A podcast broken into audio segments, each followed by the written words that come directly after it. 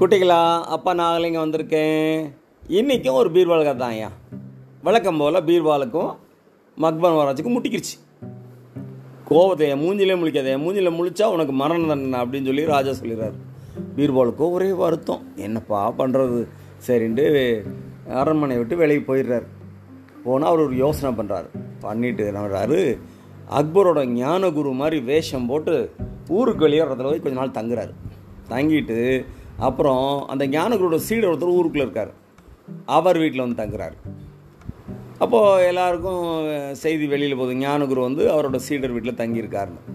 அக்பர் மகாராஜாவுக்கு நான் சொல்லிவிடவா அப்படின்னு அந்த சீடர் கேட்குறாரு ஞானகுரு வந்திருக்கிறாருன்னு சொல்லிவிடணும். இல்லை இல்லை நானும் அவனை பார்க்க விரும்பல அக்பர் என்னை பார்க்க வரக்கூடாது. அப்படின்னு அந்த ஞானகுரு வேஷத்தில் இருக்க பீர்பால் சொல்கிறாரு இந்த செய்தியும் பரவிடுது. அக்பருக்கு ஒரே வருத்தம் ஞானகுரு ஏன் என்னை பார்க்க மாட்டேங்கிறாரு?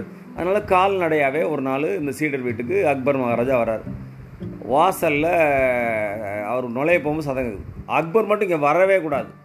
நான் அவனை பார்க்கவே மாட்டேன் அப்படின்னு ஞானகுரு சொல்கிறார் அக்பருக்கு ஒரே வருத்தம்.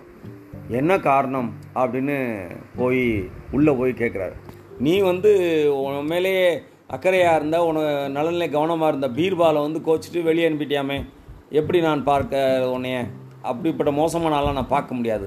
அப்படின்னு அந்த ஞானகுரு சொல்கிறார் அப்போது மகாராஜ் சொல்கிறாரு இல்லை நான் பீர்வால் மேலே வீச்சு தண்டனையை எடுத்துட்டேன் அப்படின்னு சொல்லிடுறாரு. சொல்லிவிட்டு மன்னிச்சுக்கங்க அப்படின்னு ஞானகுருட சொல்கிறாரு அப்படி ஞானகுருவை கூர்ந்து பார்க்குறாரு அக்பர் பார்த்தா அவருக்கு சந்தேகம் வருது. ஞானகுரு இல்லையே நீங்கள் பீர்பால் தானே? அப்படின்னு கேட்குறாரு ஆமாம் மகாராஜா உங்கள் அன்பை பெறதுக்கு தான் அப்படி பண்ணேன் பீர்பாலோட தந்திரத்தை பாராட்டி அக்பர் அவரை சேர்த்துக்கிறாரு.